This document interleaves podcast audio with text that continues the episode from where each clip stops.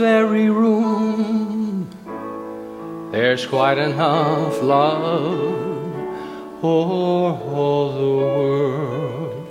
And in this very room, there's quite enough joy for all the world. And there's quite enough love and quite enough power our every fear. For Spirit, one Spirit, is in this very room. In this very room. In this very room. And so I invite you to know with me in this moment as we recognize the one life, one power, as Daniel Nahmod so beautifully articulated in his beautiful song. One life, perfect life, God's life, Spirit's life. Whatever you call it, as he said, it doesn't matter. Even if it doesn't exist, but you believe it exists, is what matters. But I know in my heart of hearts that that life, that presence does exist. That life is my life, it is your life. And so I give thanks in this moment for this awareness. I give thanks for this day. I give thanks for ears to hear and eyes to see. And I'm just so grateful for this moment as I breathe into it with you, knowing that each and every one of us is guided as we open ourselves to that awareness, to that life force, to that frequency and vibration of the Most High. And so I know that each and every one of us is divinely ordained, supported, and resourced in every good way for the next good thought, for the next opening, for the newness, for the vitality, for the life, for the richness of the experience of being alive. I give thanks this day for all the blessings that have brought me to this point and the blessings that are appearing in this moment and have yet to be revealed, I give thanks. And together we say, and so it is. Excuse me one minute while I talk to Bill. Should we change this? Is it okay? Okay, it's just a little bright. Does it feel a little bright in the mic? To, I hear a ringing in my ears. Maybe it's just inside my head, but if it continues, I'll go to plan B here. Uh, we have many. Before I uh, talk about the second five laws of healing, I wanted to uh, introduce someone to you. We have many people in this community that are uh, essential to our uh, vitality and to our forward movement and to the management of our resources, programs, personnel, and all the things that are involved. We have a board of board of trustees here, and they're our leadership council. And so to better acquaint you with the workings of our community and also an opportunity for me to say thank you and to honor some of our heroes that have given their time, talent, and energy so that we may continue to be a force for good in the world, really. We are one of the leading centers in the world for this, this movement. And even though we may feel small at times, we're mighty. And so uh, it takes a lot of people. And uh, one of the people that I want to introduce you today is a member of our current uh, Board of Trustees, part of our Leadership Council, and I'm going to invite Sandy Roberts to come forward and I'm going to ask her a few questions. So, this is Sandy Roberts. Would you welcome her to the platform? Good morning once again. She's had to stay for two services today, so she told me she'll have my talk memorized by the end of this one. Actually, she's actually she's running out because she's part of our pastoral care team. She's very involved in many ministries here. Amazing, amazing lady. So I'm going to give you that mic, and I'll take this one. So tell us how long you've been uh, coming to the center. I've been coming to the center 14 years. Beautiful, beautiful. And she's been here every Sunday. Hasn't missed one. Well, she missed a couple on her, but but she's here. All. Not willingly, I don't miss. and so, um, what unique gifts and talents, skills, things do you bring to the community in terms of being on leadership? Do you feel are are the things that um, bubble up for you when I ask you that question? Well, I've had some really wonderful career opportunities. I was a teacher, and I was a school principal. I was a worked in central office as a deputy superintendent. And then I went and worked for government for the last 17 years, and I worked for the Department of Education and Justice. And um, in those roles, I was able to work with a lot of people and manage a lot of issues and manage budgets. And uh, I've recently retired, and so I've had some more time to do some of the things that I really love to do. So that's my career. But uh, besides that, the real me is I'm a mother and a wife. I've been married to my husband for 44 years. We have three adult children, and we have six wonderful grandchildren. And I'm surrounded by a loving family and many, many loving friends. So I bring that energy. Awesome, beautiful. So you do rela- relationships really well. I hope so. Yeah. and so, what has you have you found the most uh, um, uh, challenging or, or the most uh, you know surprise in terms of on the other side of that in terms of being involved with the leadership council the joys the the, the insights the uh, and, and also the, some of the challenges. What what would speaks to you around those ideas? It's really lovely to be in a leadership role when you're working with people that are like-minded and people that want the best for the people we serve and best for the community. And so that's just been a real treat to be with people like that. Um, this center is is governed by our laws, by our philosophy. That's how we do business here, and that's beautiful. Lots of places don't do it that way. Um, when I first decided that I would come on the board, I was really concerned that it would be just too consuming for me. There's lots going on every day, every every weekend, and so when I was assured that I didn't have to show up for everything, that that was really comforting. Not that I wouldn't mind being here for everything, but I do have another life. Uh, yeah. So the opportunities for growth here are wonderful. They, there's training for the board, and, and uh, it's just a very strong community, and it's really nice to be able to help Patrick and Laura share some of this load. Oh, thank you. So, what uh, what would you any surprises that you'd like to share? What would you like to share with this group that may not uh, have any idea of something that uh, you're involved with or something that's part of your history? Well, there's probably lots of things you guys don't know about me. I'll share one thing that uh, is very important to me, and, and uh, you probably don't know. I've been the doula for five births. That means I've assisted the mummies through the birth and welcomed brand new babies into the world with absolute joy and love. And this summer, I'm going to have the opportunity to do it for another young mummy and her baby, and the daddy of two. Awesome, awesome. Well, I just want to I want to extend my gratitude to, to Sandy. She's she is uh, really involved with selfless service, and so many of you. I look at the audience, see past members of our, our leadership, our, and in terms of our board of trustees, and I thank you as well. But this is part of what allows us to continue. A huge part of what allows us to continue to thrive, and she does it out of love and service. And so, to me, she's one of our heroes, and I just think it's important to point to our heroes and say thank you so much. So thank you, Sandy. Love you. Okay? And I know you're taking off, so travel safely and say hi to everybody at the pastoral care meeting for us. All right.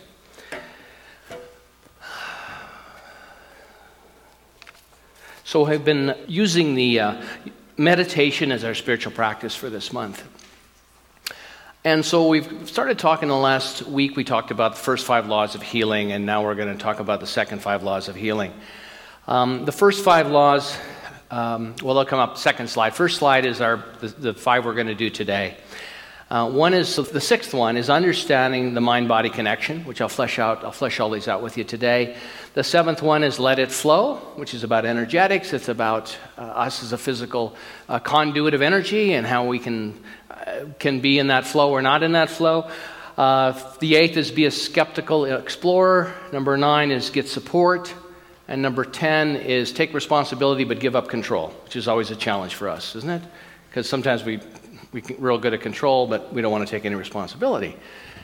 And so those are the five that we'll look at today. Last week we looked at the, um, the first five, and they are the last five laws of spiritual healing. The first five are we care for the things we love, the body remembers, separate body image from body reality, come into animal presence, and listen to our bodies. And so if you d- didn't get those, um, they are on, they'll be on the podcast. They're not up yet, but they'll be up shortly.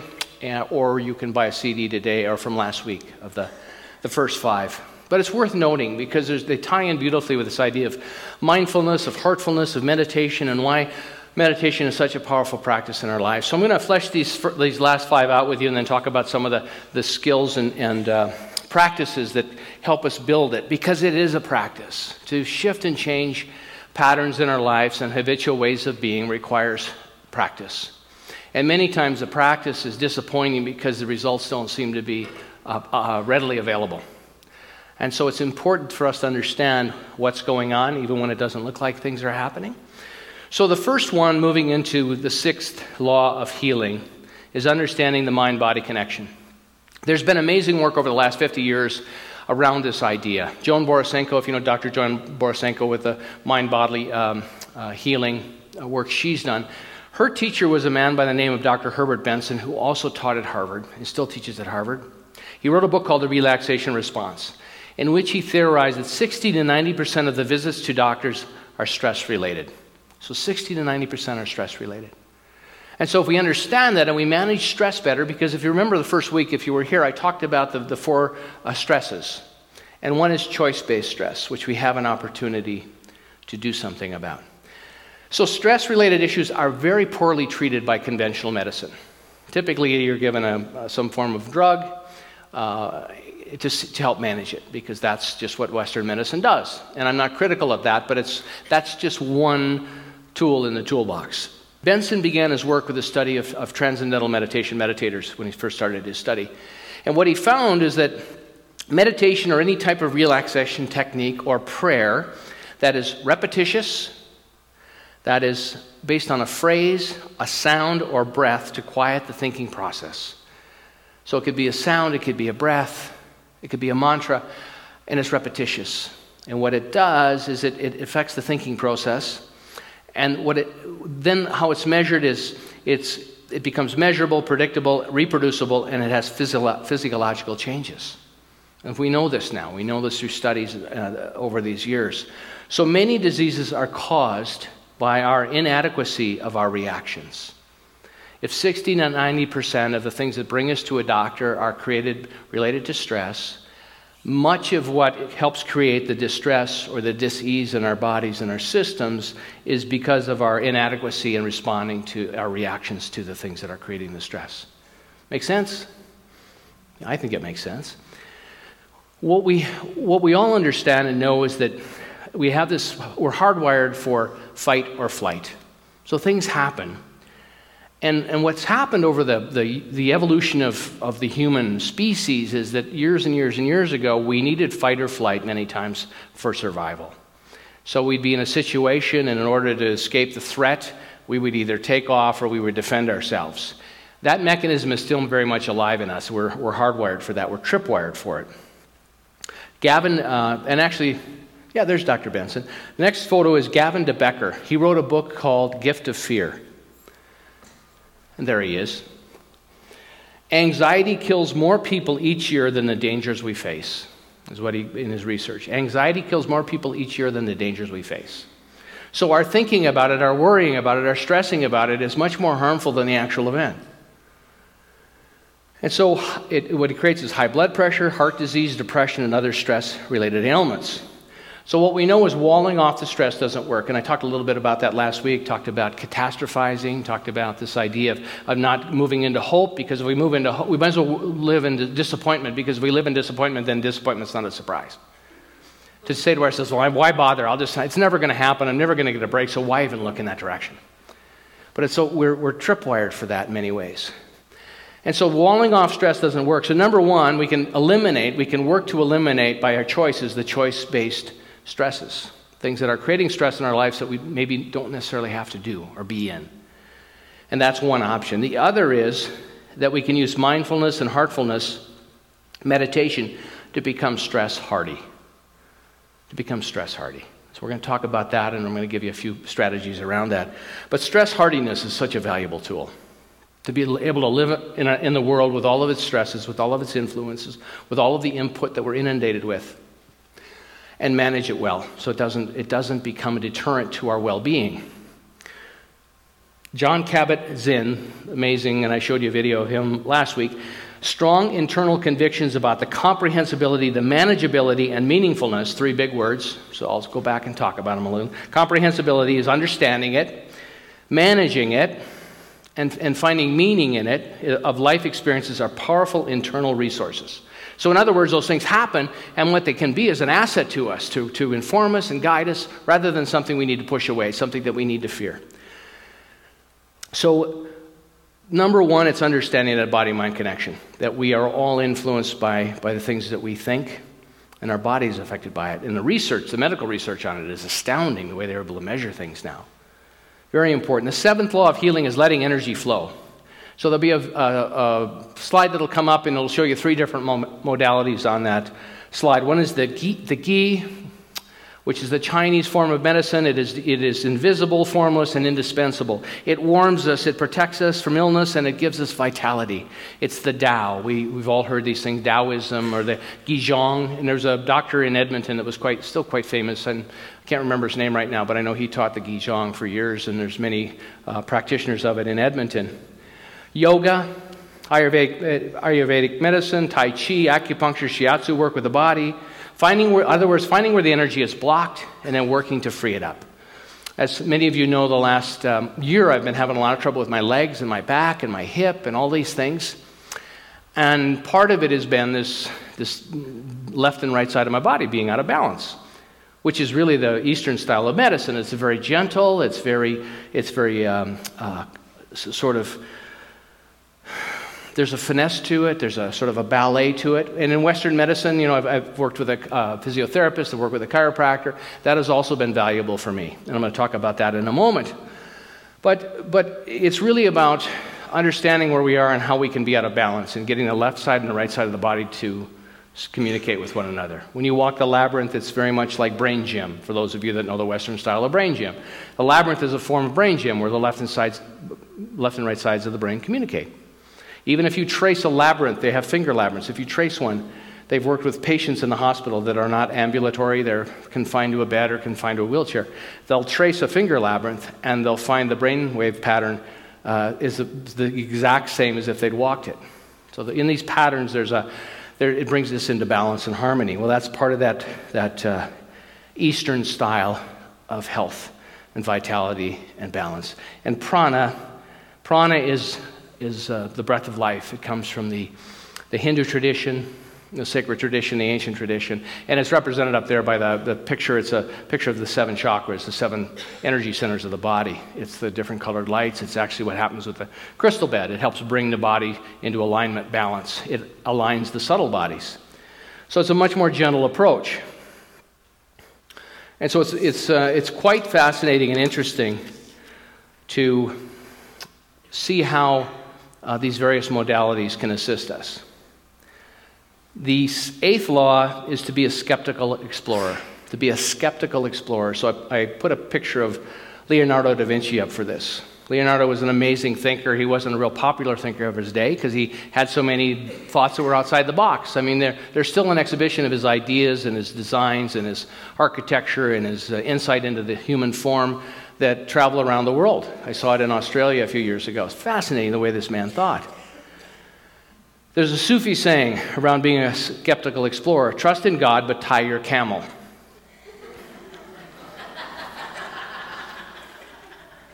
so, in other words, when I was talking about the different, the different forms of the different modalities. You know, one of the things I know about Western medicine is they've been really, really beneficial when the AIDS epidemic broke out. And they, they identified um, medicines over time, and they've really fine tuned it now so that people that are afflicted with this condition are able to continue to live. And there's many, many pieces of this that are really uh, powerful and wonderful. Uh, when I went to Abadiânia and had the experience with John of God, I came back and I was, ha- I was having problems with my back and hip and all this uh, stuff going on. And my son, who's doing his first year residency at uh, the University of Alberta Hospital, is a urologist. And I was complaining to him one day, and he says, Well, why don't you just call up John of God and have him fix it? and I said, No, I need, I need something different. Uh, I get it, and that's a wonderful thing, but I need a different modality. So it's not either or. And I know that, I mean, the dedication and devotion that he's put into his studies, I totally get his bias. that anything, you know, he doesn't even want to hear that I'm going to a chiropractor if I'm going to a chiropractor. God forbid anything beyond that. Well, I have a friend that does Reiki. You're doing what? Because Western medicine is about Western medicine. and It's, it's okay. So, you know what? If I, you know, I mean, there's many, many times when we need that assistance, and it's an art, and it's amazing, and a devotion. So it's, it's, it's, it's not something, it's not either or, I guess is what I'm trying to say. But it's important for us to ex- investigate and explore and to understand. You know, Dr. Ernest Holmes and, and Hazel, one of the things I found out recently, they founder of religious science, Science of Mind, Ernest explored everything. Ernest would go to seances. He'd have his astrological chart done. He wanted to know about stuff. When stuff was happening, he'd say to Hazel, Let's go check this out. We're teaching spirituality. We need to understand this stuff. And he'd go and he'd check it out, and he would always roll it back into what he taught. Consciousness precedes experience. So for Dr. Holmes, it was standalone enough to do his own work and his own prayer work and his own prayer chair on his own consciousness. But he, tr- he explored everything. And he always he'd, he'd, dip in and come back. He was, he was very eclectic. He read voraciously of all the stuff that was coming alive on the planet. He understood it, he knew it, he was influenced by great thinkers. So he had no bias or prejudice about any of it, but he found a way to roll it into what we teach.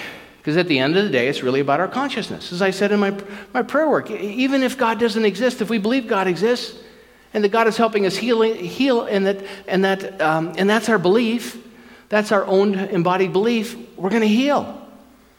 I don't, I, for me, that's not true. I believe in a, a, power for good. I believe in a force beyond. My experience has been and reinforces me in that.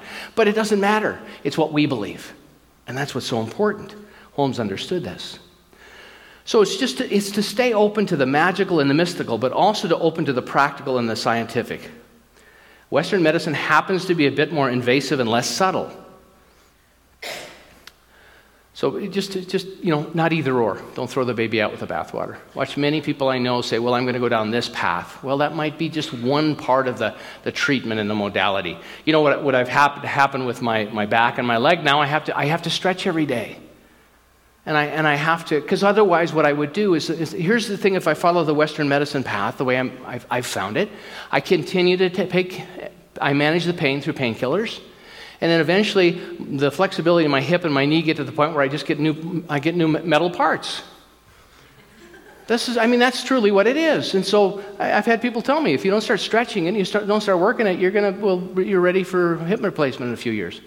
So I have a choice to make or I can stretch it, which could be a form of yoga or it could be athletic stretch. And I know when, I'm, when, my, when my hips are out, and I'm, what I'm doing is getting them back into the alignment so they don't keep slipping out on me, because right now they're not as stable as they could be. So I'm working that. That's my part, that's my responsibility. And it takes, and it's a process, because there's years I have to unravel years and years of trauma. So I'm using this as an example simply because it's, it's not either or. And so I'm willing to work with whatever modalities bring me back into that harmony and balance.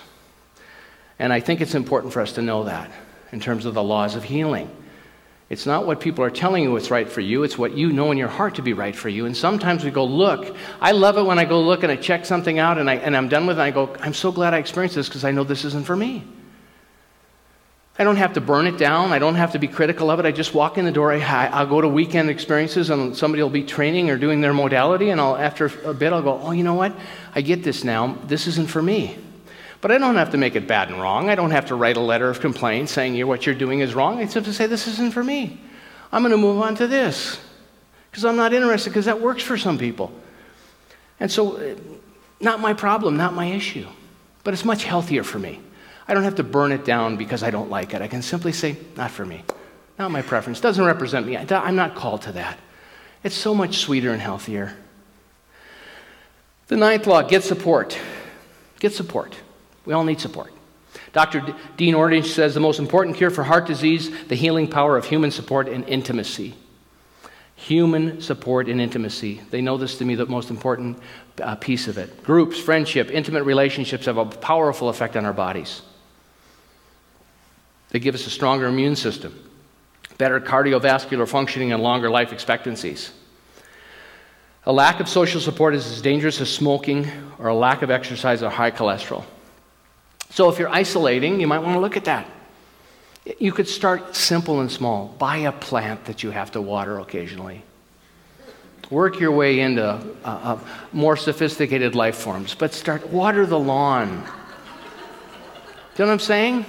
But have a relationship with something. I know you're laughing, but I know people out they're not here right now, as a matter of fact. I'm not talking, but those guys that we know that aren't here with us today, what I'm talking about. In they did a study in Michigan. 2,700 men who volunteered were two and a half. Now, these guys volunteered. Could be women too. I'm sure not just men, but they studied men for some reason. Were two and a half times less likely to die from all causes than their uninvolved peers. So, when you're in, in service to someone other than yourself or something just besides your life just being about you, you are two and a half times healthier than those that are less involved. There's two ways to do it. Number one is to reach out and ask for help and support. One of the reasons that we have our small groups and we, we gather, we do classes, we have meditation groups. We have, what is it, 23 groups going now of small groups? I mean, it's been wonderful to watch that. And we connect and we listen and we care for one another and we're in high relationship with a small group of people. And it's just a beautiful thing to watch. And it's, the, it's that high level of care. And, and uh, we met last week. We had our Ignite meeting, which is a monthly meeting for our leaders and leaders in training, which is very, don't, don't let the terms scare you. It's just people showing up that want to be in service. And people were talking about the gift they receive as a result of being in service and connecting. And it brings us all to life in a bigger way.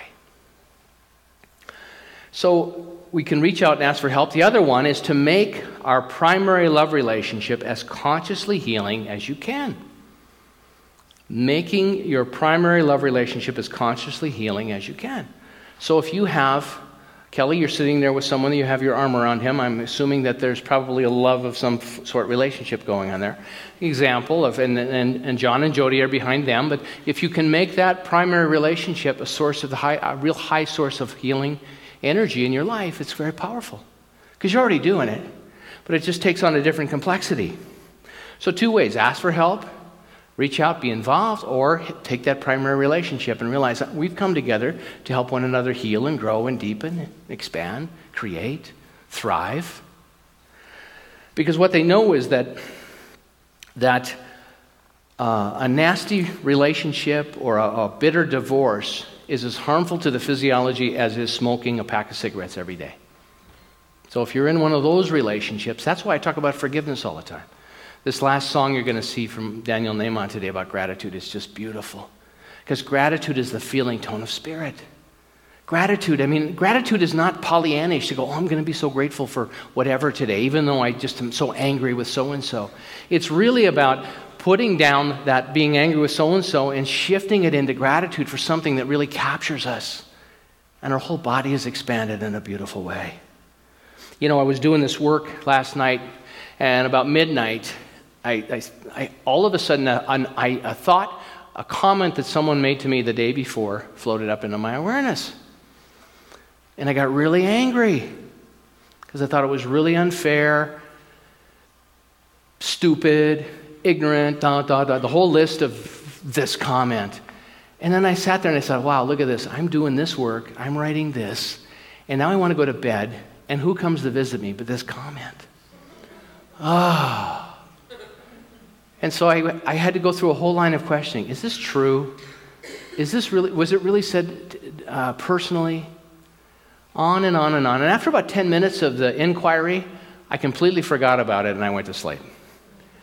But I have to tell you that, that those kind of comments and that kind of churning in my awareness used to go on for, for me for days and sometimes weeks.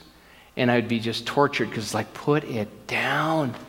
What is the attachment?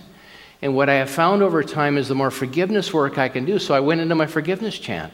I just silently, when you do the co creation work, when you do the sacred healing circle, we teach this forgiveness. That on the inhale, I bless you silently, and on the exhale, I accept you. So I kept saying the person's name, and on the inhale, I say, I accept you, and I bless you. And after about five minutes, the, the, the, and it was the breathing. And, and it was after about five minutes, it just dissipated. And I thought, man, I'm so grateful for these practices. Just so grateful that someone gave me the gift of this practice. Part of that was me reaching out for help. Ninth law, get support. Tenth law, take responsibility but give up control. Boy, that's a hard one to figure out sometimes, isn't it? Because many times we think we're taking responsibility when all we're doing is, is, is in hyper control mode.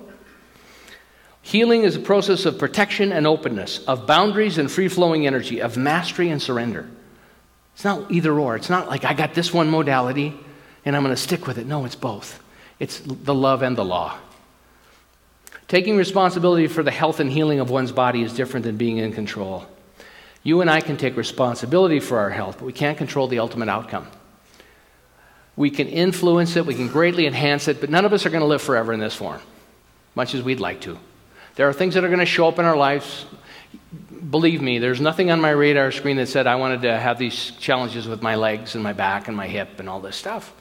Part of it's wear and tear, part of it's trauma, part of it's you know, poor posture. Part of it is, is moving in ways that I, I didn't create the infrastructure. I didn't, you know, I, my, my, my physical fitness lapsed and then I got back into it or whatever.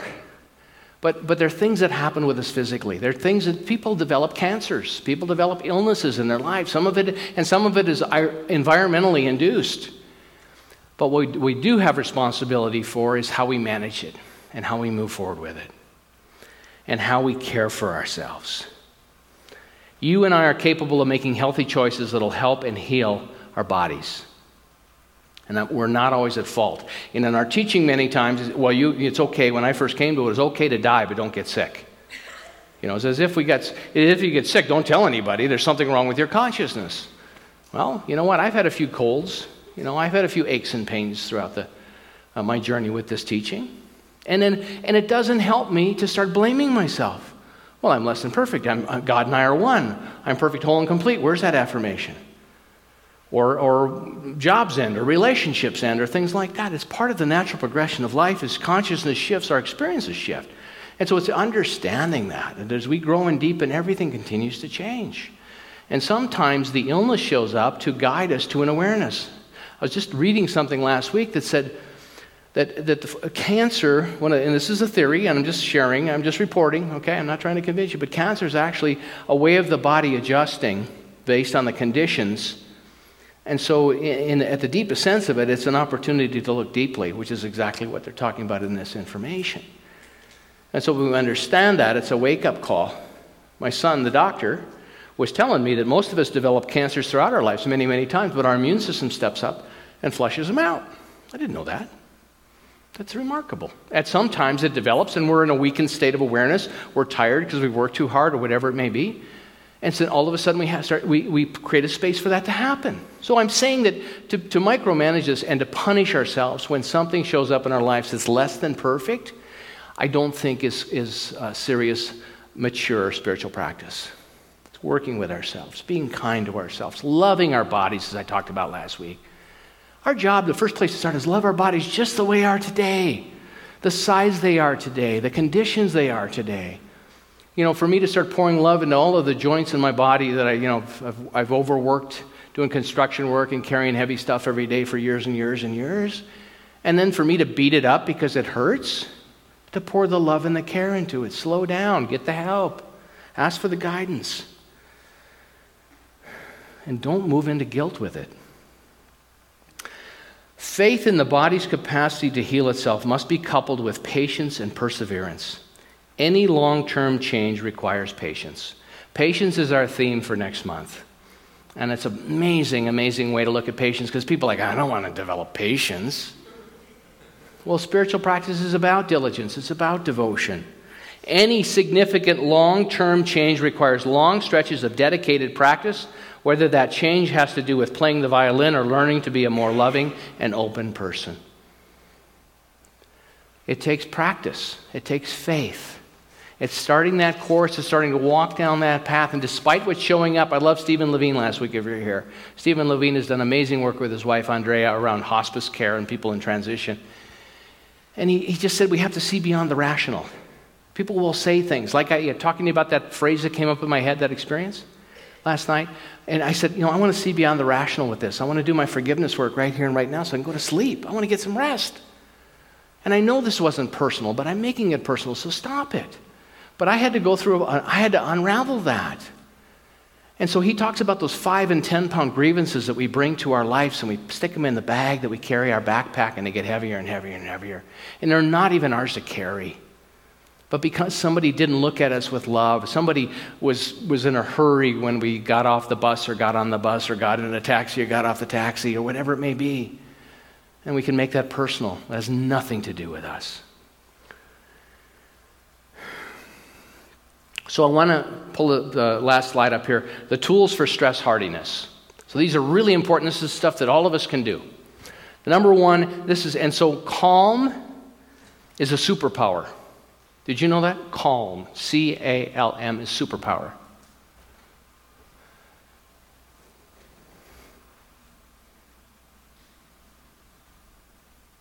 Number one is to breathe.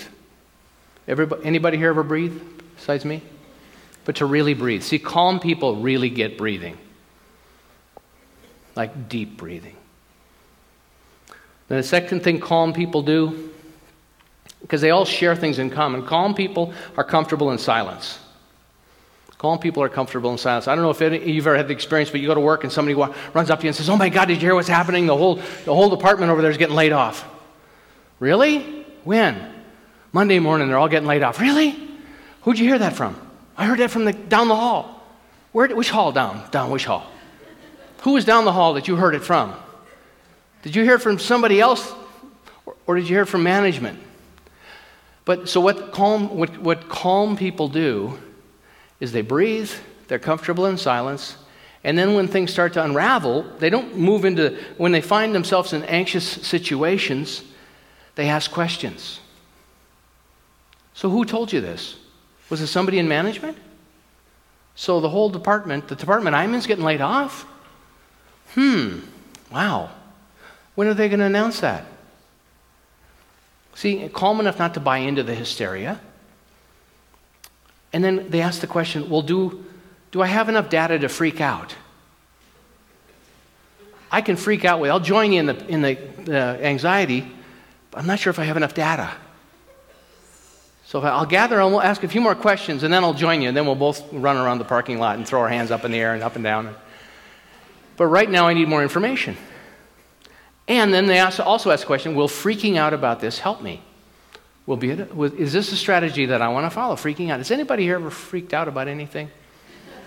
yeah, I've done it a few times. See, calm, we become, is a superpower. Calm is such a, an amazing experience. And it, but it's so easy to get caught up in the history of life and what's happening. And so because what it's important for all of us to know, and I think this comes from Oprah, that you and I are responsible for the energy that we bring into the room. You and I are responsible for the energy you bring into the room. So if you run in the door like your hair's on fire every time you go in somewhere, you know, it's always a, a the fire drill's going on when so and so shows up. You know, after a while, people don't want to hang out with you. But it's really bringing that calm presence. And when things happen, you know, we have stuff going on in our lives. Laura and I have stuff going on in our lives. And it's asking questions, getting more information. Hmm, interesting. Really? Is that true? But calm as a practice is, is one of the tools for stress hardiness. And it's just so, so powerful and, and beautiful and, and, and such a, a deep, deep practice that sometimes I think we forget.